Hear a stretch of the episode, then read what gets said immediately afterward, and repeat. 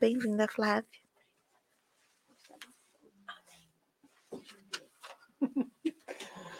Boa noite. Boa noite. Tudo bom? Nossa, tem umas pessoas aí que faz tempo que não aparecem. Que bom, gente. Obrigada. Obrigada a todos. Obrigada a Soy por ter me dado esse tema, que foi tão legal estudar. Foi muito gratificante. Eu queria agradecer a Fernanda, se ela estiver vendo, onde é que é a Cambraça, né? Que escolhe esses textos com tanto carinho e já prepara o clima. Tinha tudo a ver com a palestra, o texto de hoje. E muito obrigada a todos. Então, Parentela. Esse é o título de um texto do Emmanuel. E também é um tema que tem um capítulo do Evangelho segundo o Espiritismo.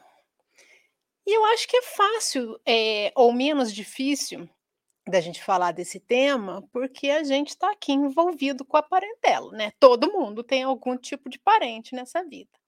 Não é igual quando a gente vai falar de amor, quando a gente vai falar de elevação, que a gente, né, já fica um pouco mais difícil, mas parente todo mundo tem, né? E a gente sabe lidar mais ou menos. Então, vamos lá. Vamos diferenciando. É, o, uh, os espíritos nos trazem dois tipos de parentes, dois tipos de família. E a gente vai vendo isso ao longo do estudo.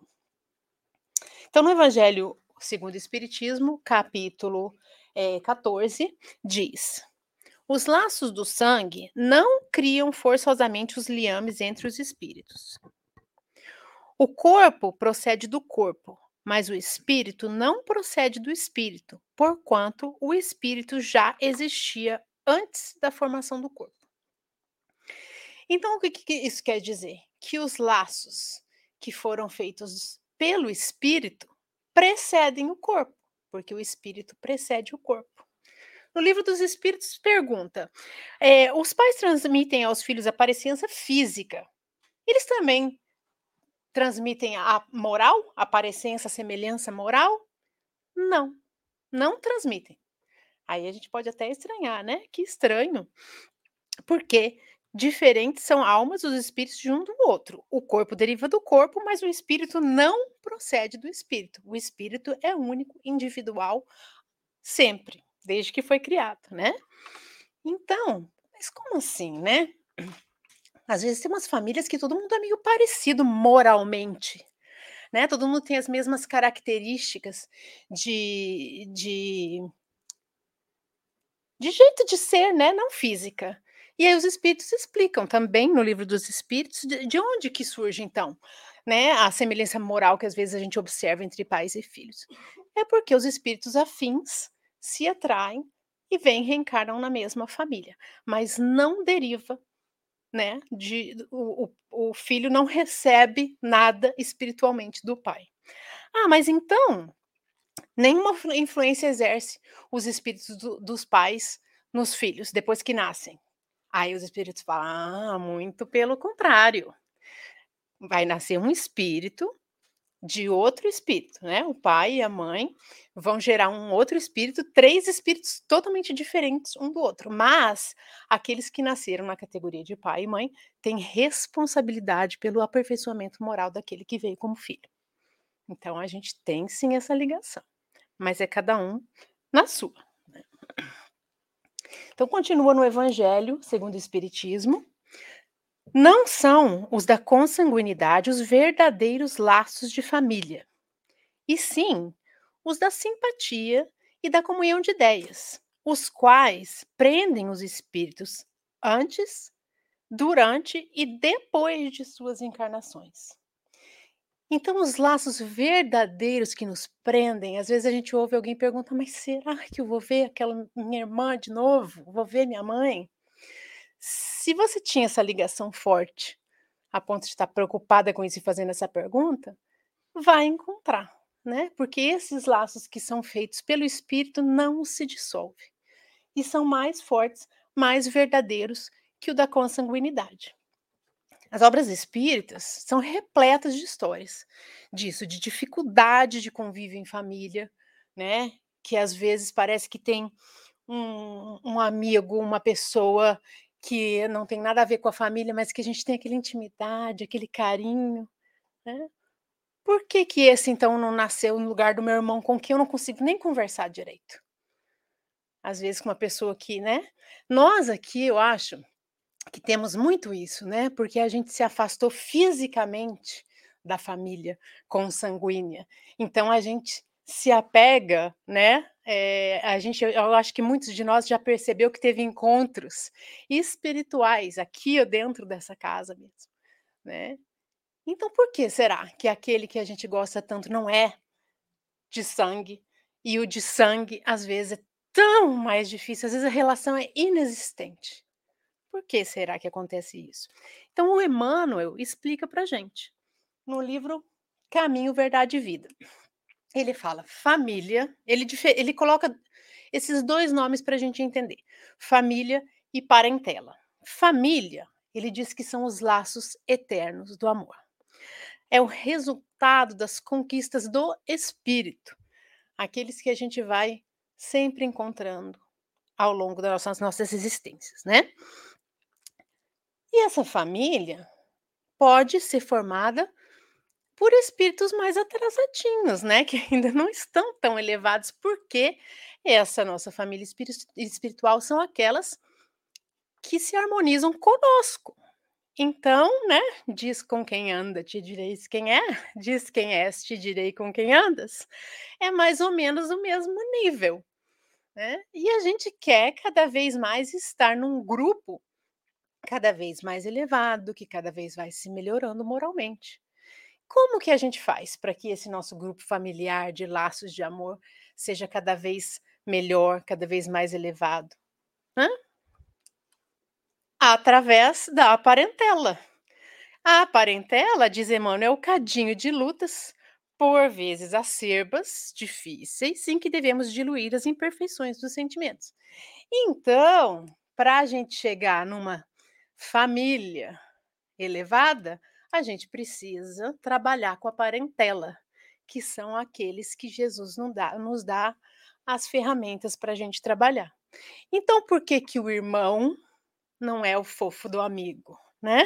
Porque o amigo, ele já está ali, ele já é seu, seu, seu familiar. Quem a gente precisa melhorar, amar, se entender, é o irmão, é aquele que nasceu junto com a gente. E aqui, ao longo desse estudo, vai ter várias confirmações disso, para a gente entender que não tem como fugir disso. Então, a, a parentela é a ferramenta que Deus nos dá, né, de aperfeiçoamento. A família não seria a parentela. A família é mais abrangente, tem mais gente. Pensa bem, a gente está reencarnando faz ó, séculos, se não milênios. E a gente vai acumulando, né, é, espíritos que a gente se, se junta. Mas a parentela converter-se-ia mais tarde nas santas expressões da família. Então, o ideal, o goal, né, a, o objetivo é que aqueles ali da parentela que a gente está convivendo naquela luta façam parte da nossa família espiritual. Porque estão ali com a gente para brigar com a gente, para a gente melhorar e para eles também melhorar. Certo?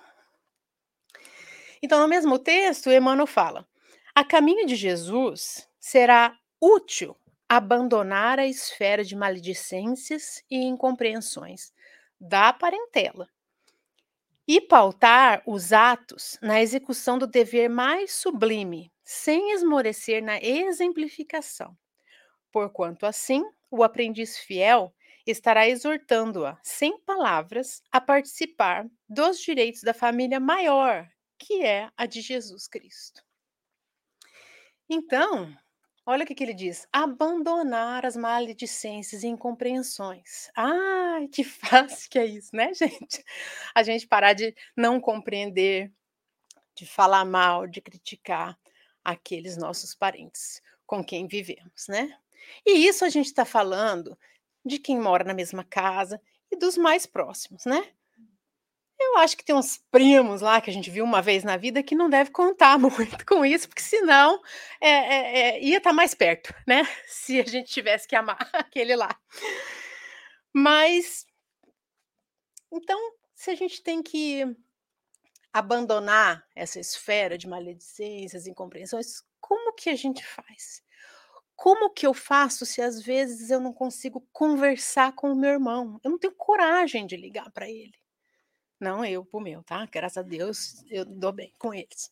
É, mas às vezes tem uma, uma mãe que a gente não conversa, que a gente não tem uma relação. Como que eu vou fazer?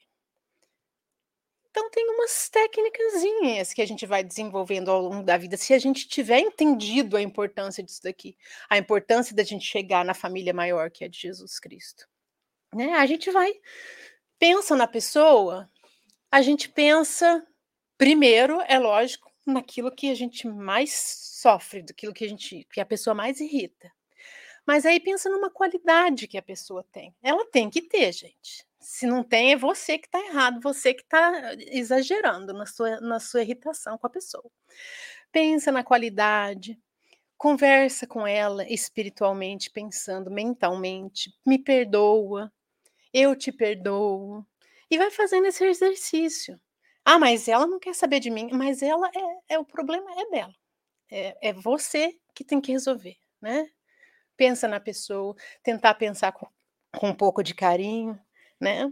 Tentar fazer pequenas gentilezas para ir, às vezes, ganhando algum terreno. É difícil se a gente está num, numa situação de nem conversar, mas, às vezes, o trabalho mental vai abrindo um pouco isso, né? Vai pensando com carinho, vai lembrando da qualidade da pessoa. Nós temos um querido participante aqui dos nossos estudos que contou para a gente que ele tem um irmão mais velho que não gostava dele. Não gostava e, e eles não conseguiam ter uma boa relação, mas esse nosso querido amigo era espírita já desde muito jovem. E ele passou a vida compreendendo que ele deveria ter em outra encarnação ofendido esse irmão, e ele passou a vida fazendo pequenas gentilezas para o irmão. E o irmão morreu gostando dele, né, aceitando. Então, olha só, né, um negócio que podia ter ficado para uma outra encarnação para resolver, ele resolveu ali, com a paciência, né, em vez dele é, ir para o combate, não, ele entendeu o que estava acontecendo e foi fazendo as orações, foi fazendo pequenas gentilezas, e no final ele conseguiu amolecer o coração na, do provável inimigo que ele tinha ali dentro da casa dele. É uma história muito linda. E aí, sobre isso também, Jesus no Lar, esse livro lindo, Chico Xavier pelo Espírito Ney e Lúcio, essa história conta que estava, né, Jesus lá conversando com os apóstolos e Pedro estava num dia daqueles, irritado, né? Pedro sempre fica vindo nas minhas, nos meus estudos, eu acho que eu tenho algo a aprender com esse negócio de ser irritado, de ser bravo. E aí ele contou que ele estava se sentindo muito desgostoso, que ele tinha se desentendido com parentes. Tinha um tio dele que uh, é, fez acusações injustas, tinha um primo que chamou ele, é, esbofete, quase esbofeteou ele na rua, e ele estava muito bravo com isso. E aí Jesus perguntou para ele, o que, que você fez? Daí ele, ah, eu dei o troco, eu coloquei cada um no seu lugar, falei na frente de todo mundo, desmascarei, falei que o meu tio era um sovina, que o meu primo era um mentiroso, e estava lá nada zero arrependido do que tinha feito. E aí Jesus, né, fala, quando um carpinteiro vai construir uma casa, o que, que ele usa para trabalhar? Daí Pedro irritado, ferramentas. Pois é. As pessoas com as quais nascemos e vivemos na Terra são os primeiros e mais importantes instrumentos que recebemos do Pai para edificação do reino dos céus em nós mesmos. Então, a gente tem que saber lidar com essas ferramentas, que veio, não, é, não foi à toa. E aí ele ainda fala, quando falhamos no aproveitamento deles, que constituem elementos de nossa melhoria, é quase impossível triunfar com recursos alheios. Então, se a gente falha ali, com esses instrumentos que a gente tem, a nossa encarnação provavelmente não vai ser tão bem sucedida quanto poderia, né, utilizando recursos que não estão ali. Aí Jesus fala para ele também, se não ajudarmos ao necessitado de perto, como que auxilia- auxiliaremos os aflitos de longe? Se não amamos o irmão que respira conosco os mesmos ares, como nos consagraremos ao Pai que se encontra no céu? Então é aquilo que a gente sempre ouve, né? A casa é o modelo da sociedade em menor escala, o lar. Então, aquilo que a gente vive ali dentro do nosso lar é o que a gente vai refletir fora, né? E aqueles que foram colocados ali estão ali para a gente, né, ser instrumento. Voltamos em Emmanuel. O título do, livro, do texto de Fonte Viva, do livro Fonte Viva, é Parentes. Baseado nessa fala de Paulo a Timóteo. Mas, se alguém não tem o cuidado dos seus, e principalmente dos de sua família, negou a fé e é pior que o infiel. Nossa, né? Que pesado. Por que que negou a fé? Porque se eu acredito em Deus e acredito que Deus faz o melhor para mim e que eu não nasci por acaso com essas pessoas, se eu estou negando essas pessoas, eu estou negando a minha fé. E aí, esse texto é interessante porque, sim, a gente começou falando, né, o, o, o Evangelho segundo o Espiritismo falando para a gente que os laços espirituais são mais fortes que os laços de sangue, certo? Mas a gente não pode usar isso para fugir à nossa responsabilidade de cuidar, de atender, de amar aqueles que estão com a gente. Porque qual que é o perigo? Precisamos ter cuidado para não fazer o que a gente tanto critica nos nossos irmãos de outras religiões, que é interpretar ao pé da letra ou de acordo com aquilo que nos convém o que está escrito. Porque sim, os laços espirituais são mais fortes e mais duradouros que os laços sanguíneos, mas os parentes de sangue estão aqui conosco para nos auxiliar a melhorar, e nós a eles. Então, a gente não pode falar assim, ah, eu li lá na doutrina que parente de sangue não é importante, não, vou deixar esse povo para lá. Posso dar a má notícia? Vai nascer junto de novo, isso é fatal, se não resolver agora, não vai deixar para lá. Vai vir de novo junto, porque vai ter que resolver, é lei, é lei da natureza.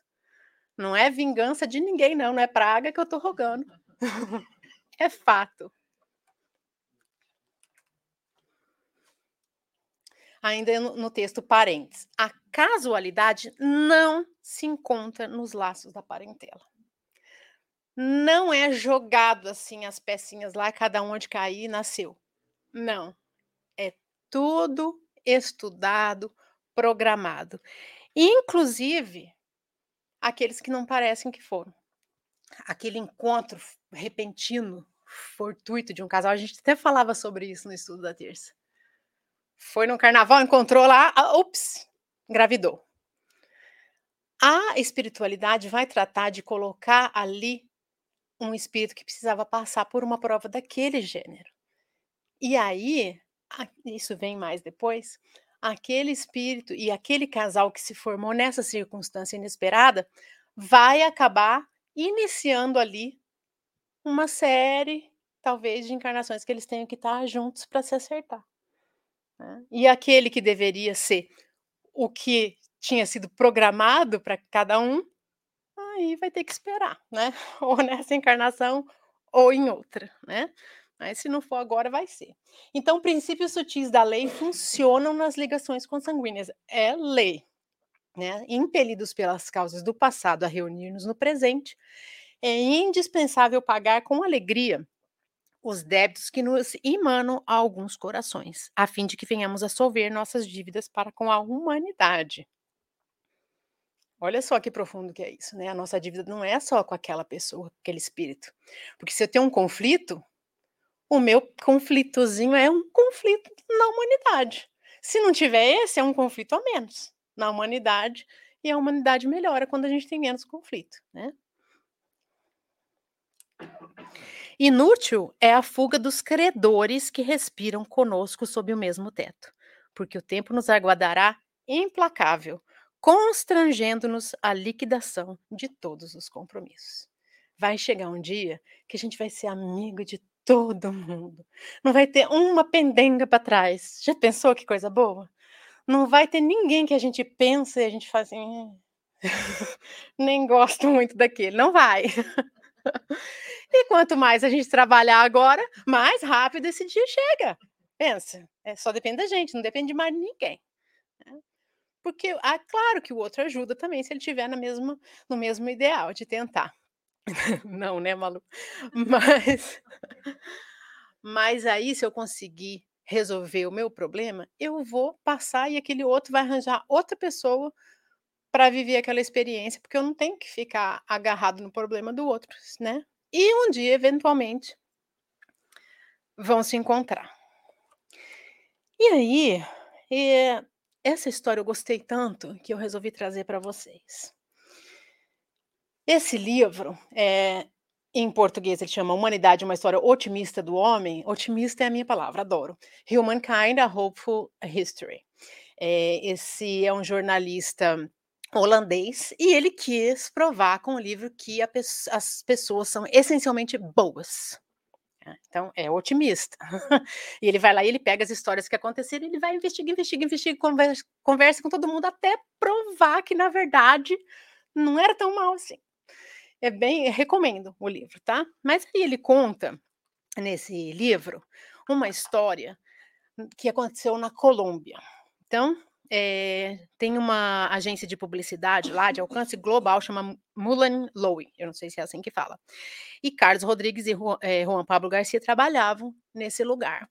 Quando o ministro da Defesa da Colômbia pediu ajuda na luta contra as FARC, que todo mundo já deve ter ouvido muito falar, que é Forças Armadas Revolucionárias da Colômbia, a guerrilha mais antiga da América Latina. A Colômbia estava há cinquenta anos em guerra, já tinha morrido mais de duzentas mil pessoas. Essas mortes causadas pelo exército, por é, paramilitares de extrema direita e movimentos desses guerrilheiros como as FARC, né? Todo mundo brigava e causava essas mortes. E o governo, a essa altura, já tinha entendido que com a força bruta isso não ia funcionar. Então eles contrataram uma agência de publicidade para tentar resolver o problema.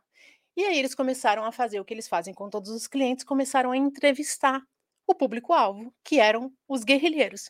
Então eles entrevistaram, extre- entrevistavam ex-guerrilheiros que já tinham saído, né, lá, lá do mato, que era onde eles se escondiam. E aí eles começaram a perceber que eles eram igual a todo mundo, eram humanos, e as coisas que funcionam para todo mundo, funcionam para eles também. E começaram a perceber que a desmobilização, que é a palavra que eles usam, que é quando eles desistem da guerrilha e voltam para a sociedade, acontecia em maior número no Natal.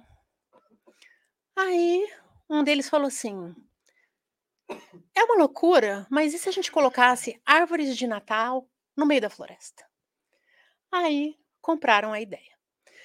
Dois helicópteros Black Hawk foram lá, eles desciam os soldados, né, colombianos, e colocaram nove, nove árvores em pontos estratégicos na mata, enrolaram de luz, colocaram banners que tinha sensor de movimento que acendia a hora que as pessoas passavam, e estava escrito assim: você pode vir para casa, desmobilize. No Natal tudo é possível.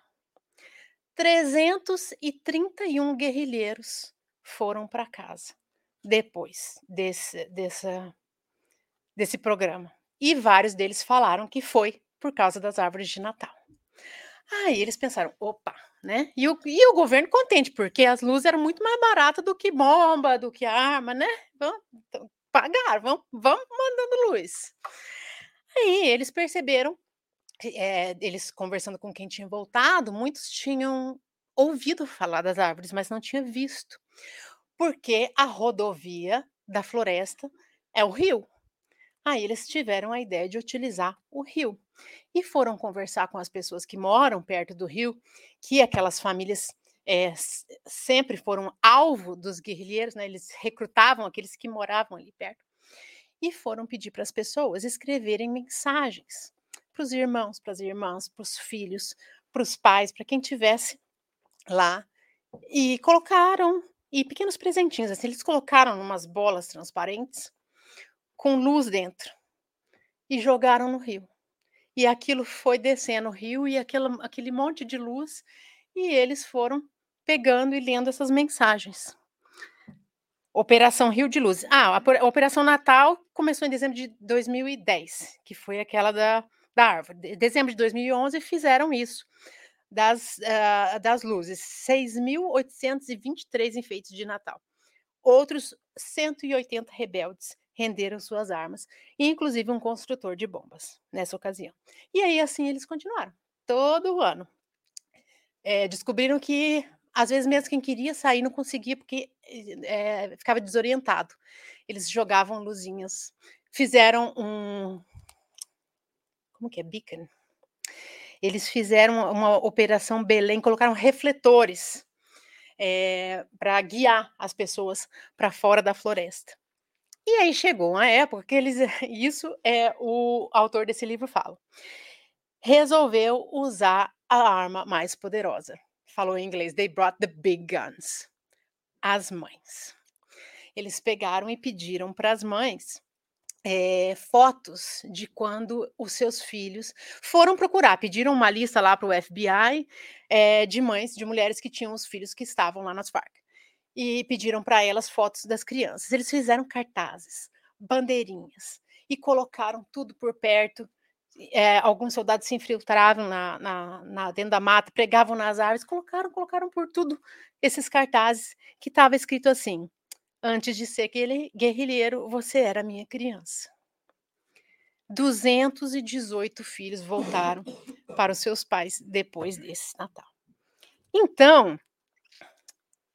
É, isso, foi, isso foi muito interessante, porque eles falam que sabem que não foi isso que causou, mas deu um impulso para as conversas de paz que começaram em dois mil e onze, tanto que durante as negociações de paz, os chefes da guerrilha exigiram que eles parassem com isso, porque eles estavam perdendo muita gente, e eles conseguiram fazer um acordo de paz, e o presidente Juan Manuel Santos, que foi o ministro da Defesa na época, que encomendou o serviço, ganhou o Prêmio Nobel da Paz por causa dessa, dessa, dessas negociações de paz.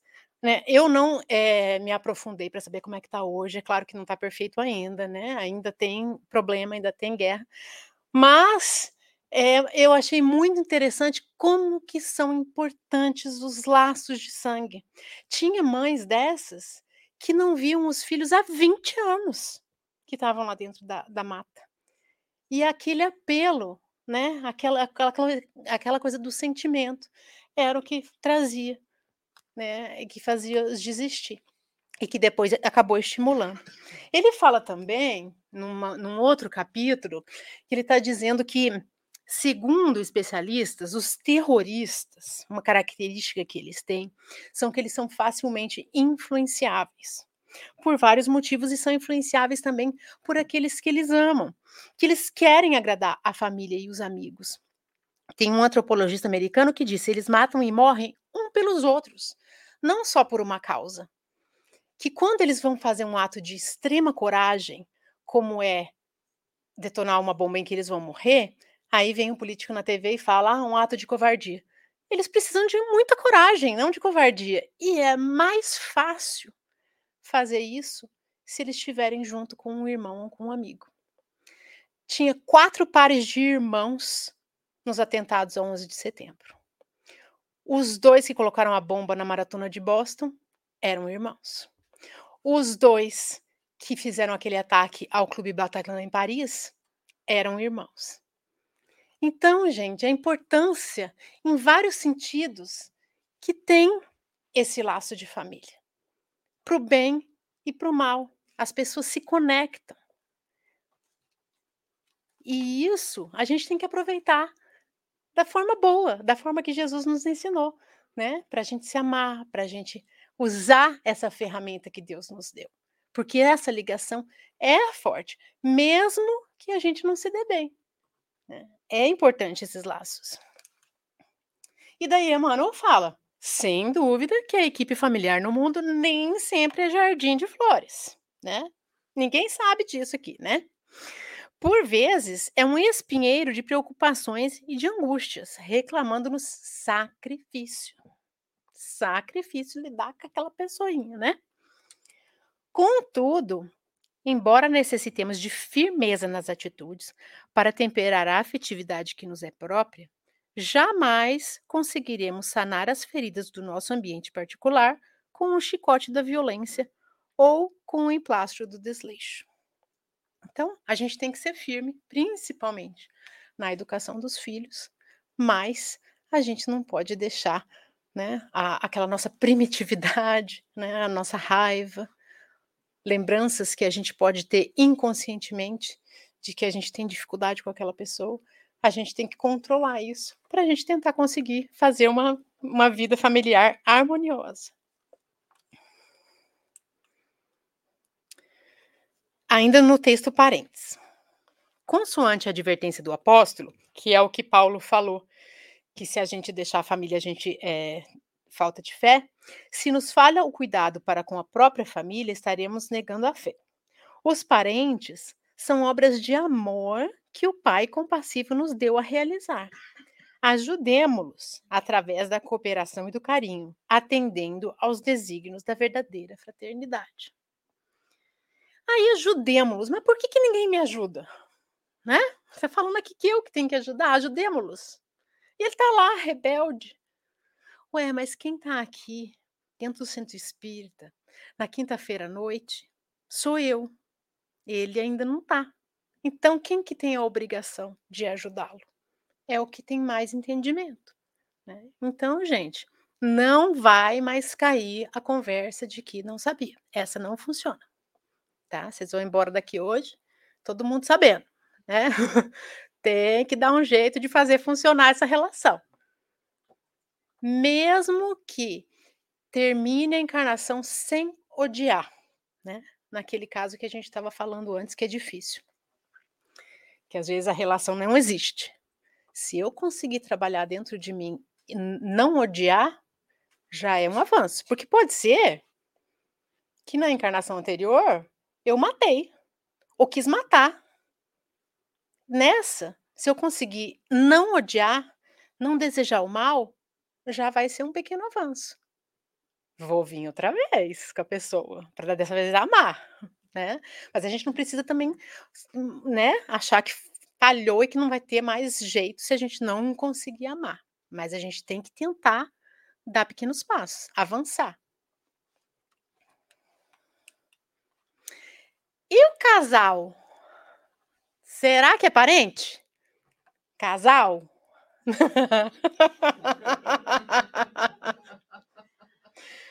De sangue não é, né? Mas a gente se acha. E podemos talvez dizer que ali está uma das grandes dificuldades da vida, né? E o casal não tem laços consanguíneos, mas é a base da família. Né? Se o casal fraqueja, fraqueja toda a família. Né? Não tem como um casal estar tá em pé de guerra e os filhos estarem felizes da vida, harmoniosos. O sogro, a sogra, a mãe e o pai, tá, vai estar tá todo mundo meio chateado porque aquele casal ele não está dando certo. Né?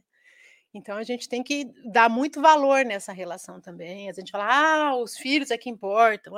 O casal é importante, a gente tem que se dar tempo, a gente tem que cuidar dessa relação também. E também é um presentinho daqueles que Deus dá pra gente. É uma ferramenta das mais afiadas. Olha só o que, que André Luiz fala no nosso lar. Ah, já estava lá, não era para estar ali já. Na fase atual evolutiva do planeta, existem na esfera carnal raríssimas uniões de almas gêmeas, reduzidos matrimônios de almas irmãs ou afins, e esmagadora porcentagem de ligações de resgate. O maior número de casais humanos é constituído de verdadeiros forçados sob algemas.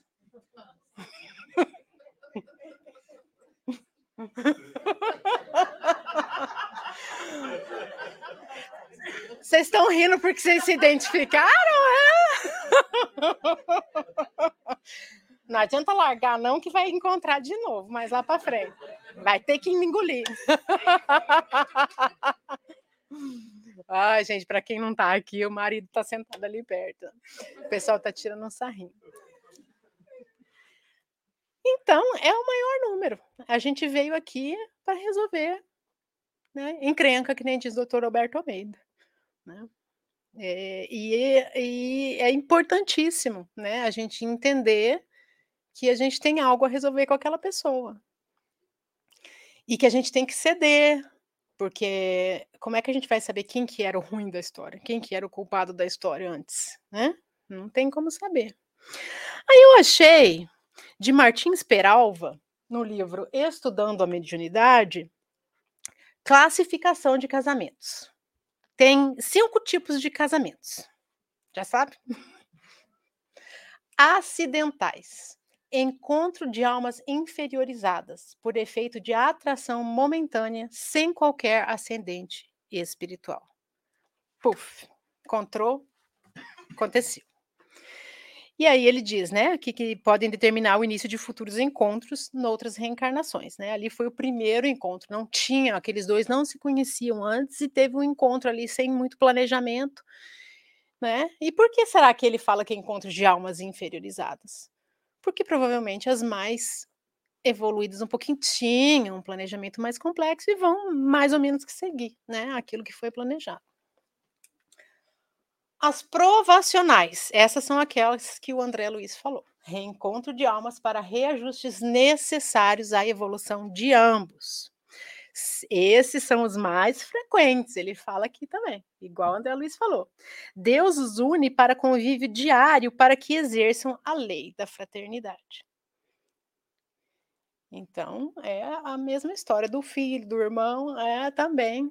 E esse é mais difícil ainda, por quê? Porque não tem ex-mãe, ex-irmão, ex-filho, né? A gente fica, esse é o poder do laço sanguíneo. E o marido ou a esposa, a gente tem a opção de largar e virar ex, né? Então é uma, é realmente uma relação mais difícil de ser trabalhada, porque a gente pode abandonar. Porque a relação, por exemplo, a, com a mãe, uma pessoa que tem uma relação difícil com a mãe ou não tem relação com a mãe, ela não é tranquila. Ela sempre está ali incomodada que aquela relação é difícil, né? O marido, a mulher, é ex, é ex, acabou, né? Mas talvez vai ter que ter reparos. Tem casamentos sacrificiais, que é o reencontro de uma alma iluminada com uma inferiorizada, que a iluminada vem para auxiliar a inferiorizada. Por amor, né? A gente vai lembrar, lógico, de Alcione, renúncia, que ela não veio nem casar com ele, né? Ela nem casou, não, né? Ela só veio ali para ficar, para tentar ajudar o, o coitado que estava lá sofrendo ainda. Então, com o objetivo de ajudar a pessoa mais inferiorizada a se redimir. Almas afins, é, é, casamentos afins, que é aquele que o André Luiz falou ali, né? Que são reduzidos esses números. São espíritos.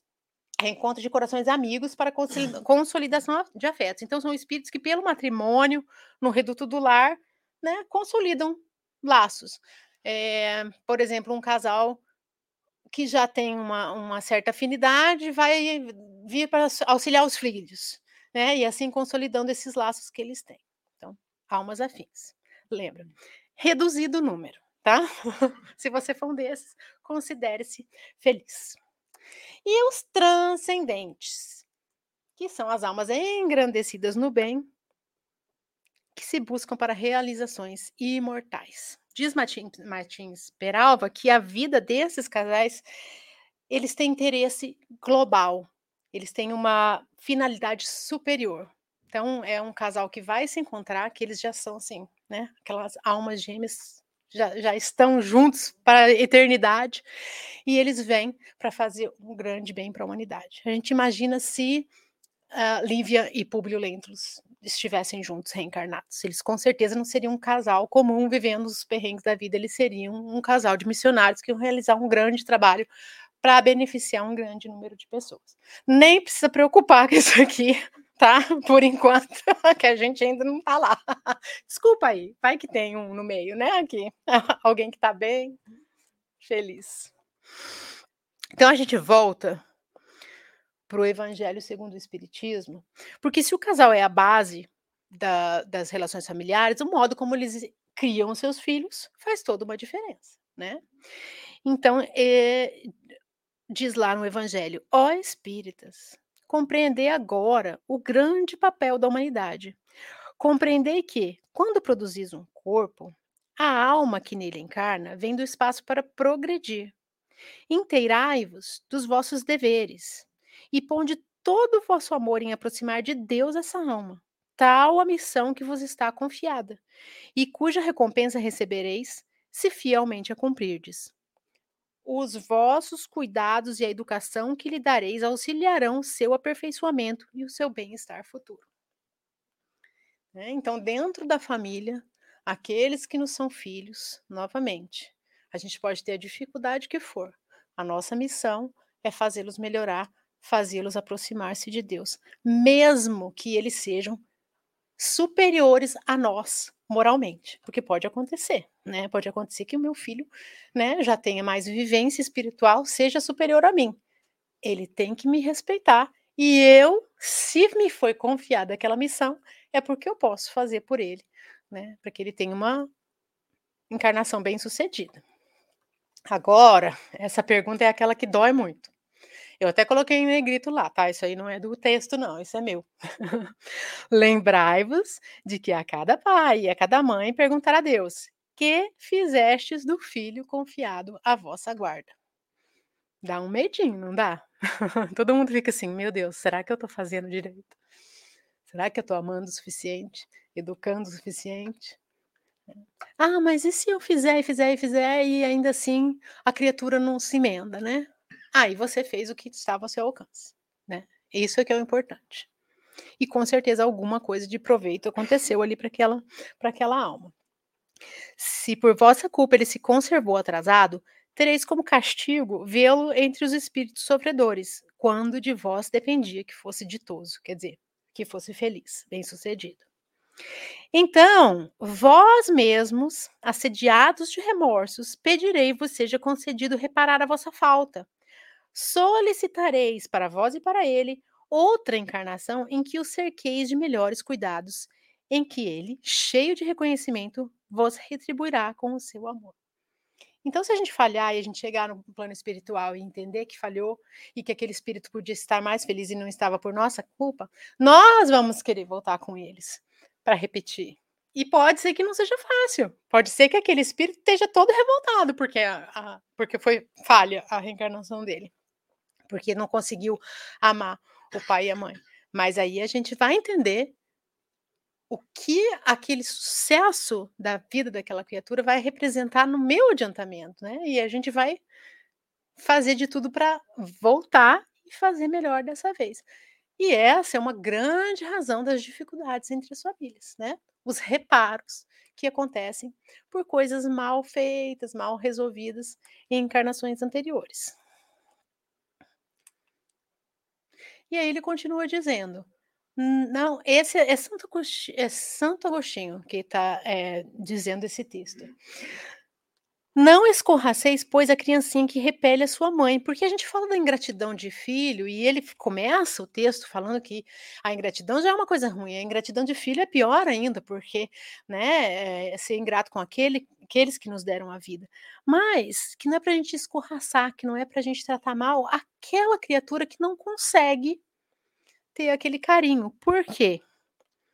Não foi o acaso que a fez assim e, vo, e que vô-la deu. Imperfeita intuição do passado se revela, do qual podeis deduzir que um ou outro já odiou muito, ou foi muito ofendido, que um ou outro veio para perdoar ou para espiar.